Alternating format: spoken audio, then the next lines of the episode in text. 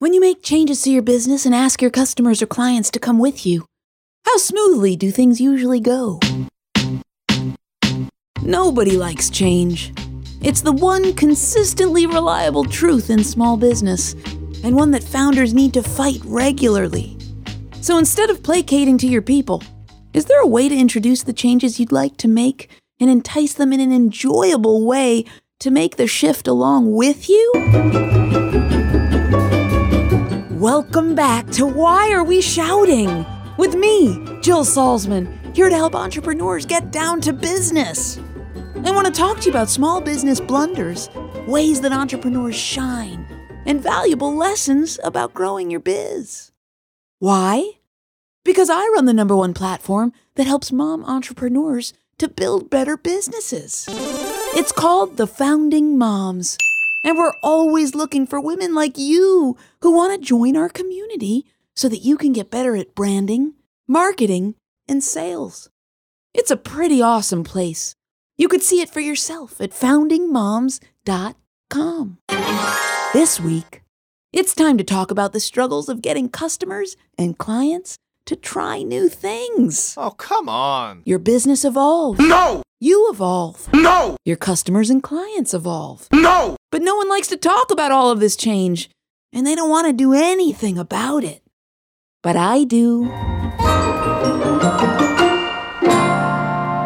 Getting people to change their ways is so hard. How do we know this? Because Mark Zuckerberg makes it a regular habit to change how we interact with Facebook. All the time. It gives folks agita.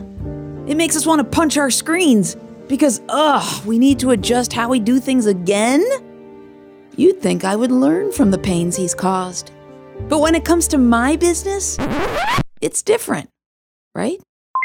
I constantly want to improve the experience that I'm providing to my members. And with that comes change.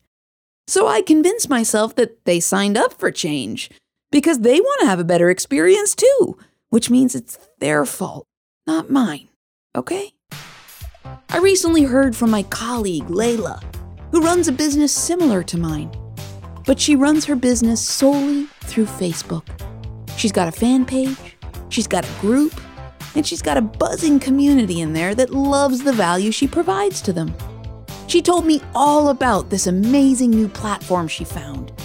It's like Facebook, but a thousand times better, she said.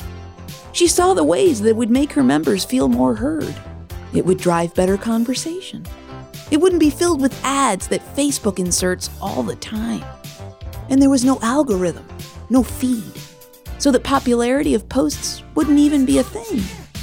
Inside her small community, this would improve retention, interaction, and best of all, her members' financial successes. She was practically drooling through the phone as she told me all about it. She got to work setting up the back end of this new platform. She created graphics and decided on names for the different forums she was going to provide. She wrote copy for the announcements to her community and spent a lot of time not only getting herself hyped about the new spot, but getting her members hyped about moving to the new spot. Launch day arrived. She opened the platform up to her members and gave them explicit instructions as to how to move over to their new home. But no one moved. They didn't ignore her. They didn't miss her announcements. They full on revolted. They stood there, digital arms folded, refusing to move to the new space because they liked Facebook. And by liked, I mean lived in. She spent the next few days trying to get folks to switch to the better universe that she'd built for them. I mean, she was the founder. They respected her tremendously. They wanted to continue to connect with one another, continue to build their portfolios thanks to her. And, well, they were just fine where they were. she wrote me a note about how bummed she was. She lamented about how it's so hard to get people to change because she literally could not get her people to change. They stood firm. They proved to her that she'd wasted all of that setup time creating copy and graphics and forum names and the money that she'd invested in the new endeavor, too. I've made a very similar mistake on repeat for years. It's always been my assumption that folks want better, faster, more. And not unlike my colleague Layla, I've always been on a mission to improve things for my members.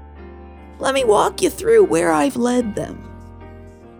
We once met up only in coffee shops by way of meetup.com. Then I asked them to move to a WordPress website. Then I asked them to sign up for an account on a platform where I deliver our webinars.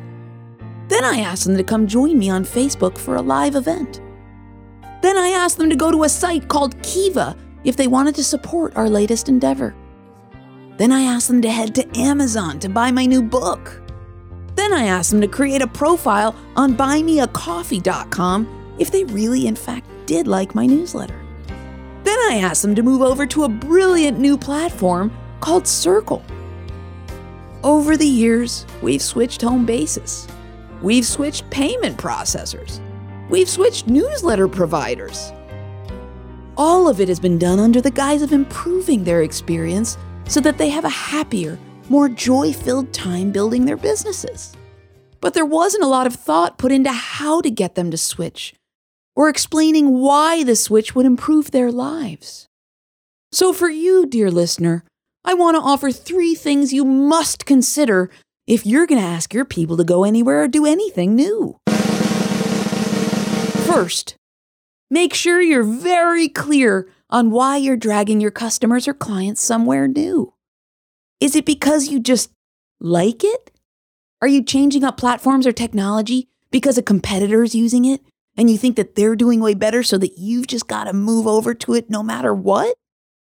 Figure out exactly what makes you excited about it and be very clear with yourself as to the reason that you want to, nay, need to bring people over to the new thing. If it's not clear to you, it surely won't be clear to them. Second, prepare them.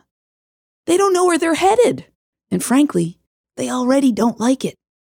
Tell them what's coming. Explain why this is a better option for them than what they're currently using. Spell it out for them and make sure it's not phrased in terms of why you think that it would be a great idea, but why they think that it would be so much better than what they're currently using. Third, repeat yourself. Repeat yourself. Don't send one missive and expect that they'll read it, understand it, appreciate it, and graciously thank you. They won't. They'll roll their eyes the first time. The second time you send something, they might read it. The third time, they'll likely have a negative reaction, complain to you all about it, and tell you why you're doing a bad job for making them do anything new.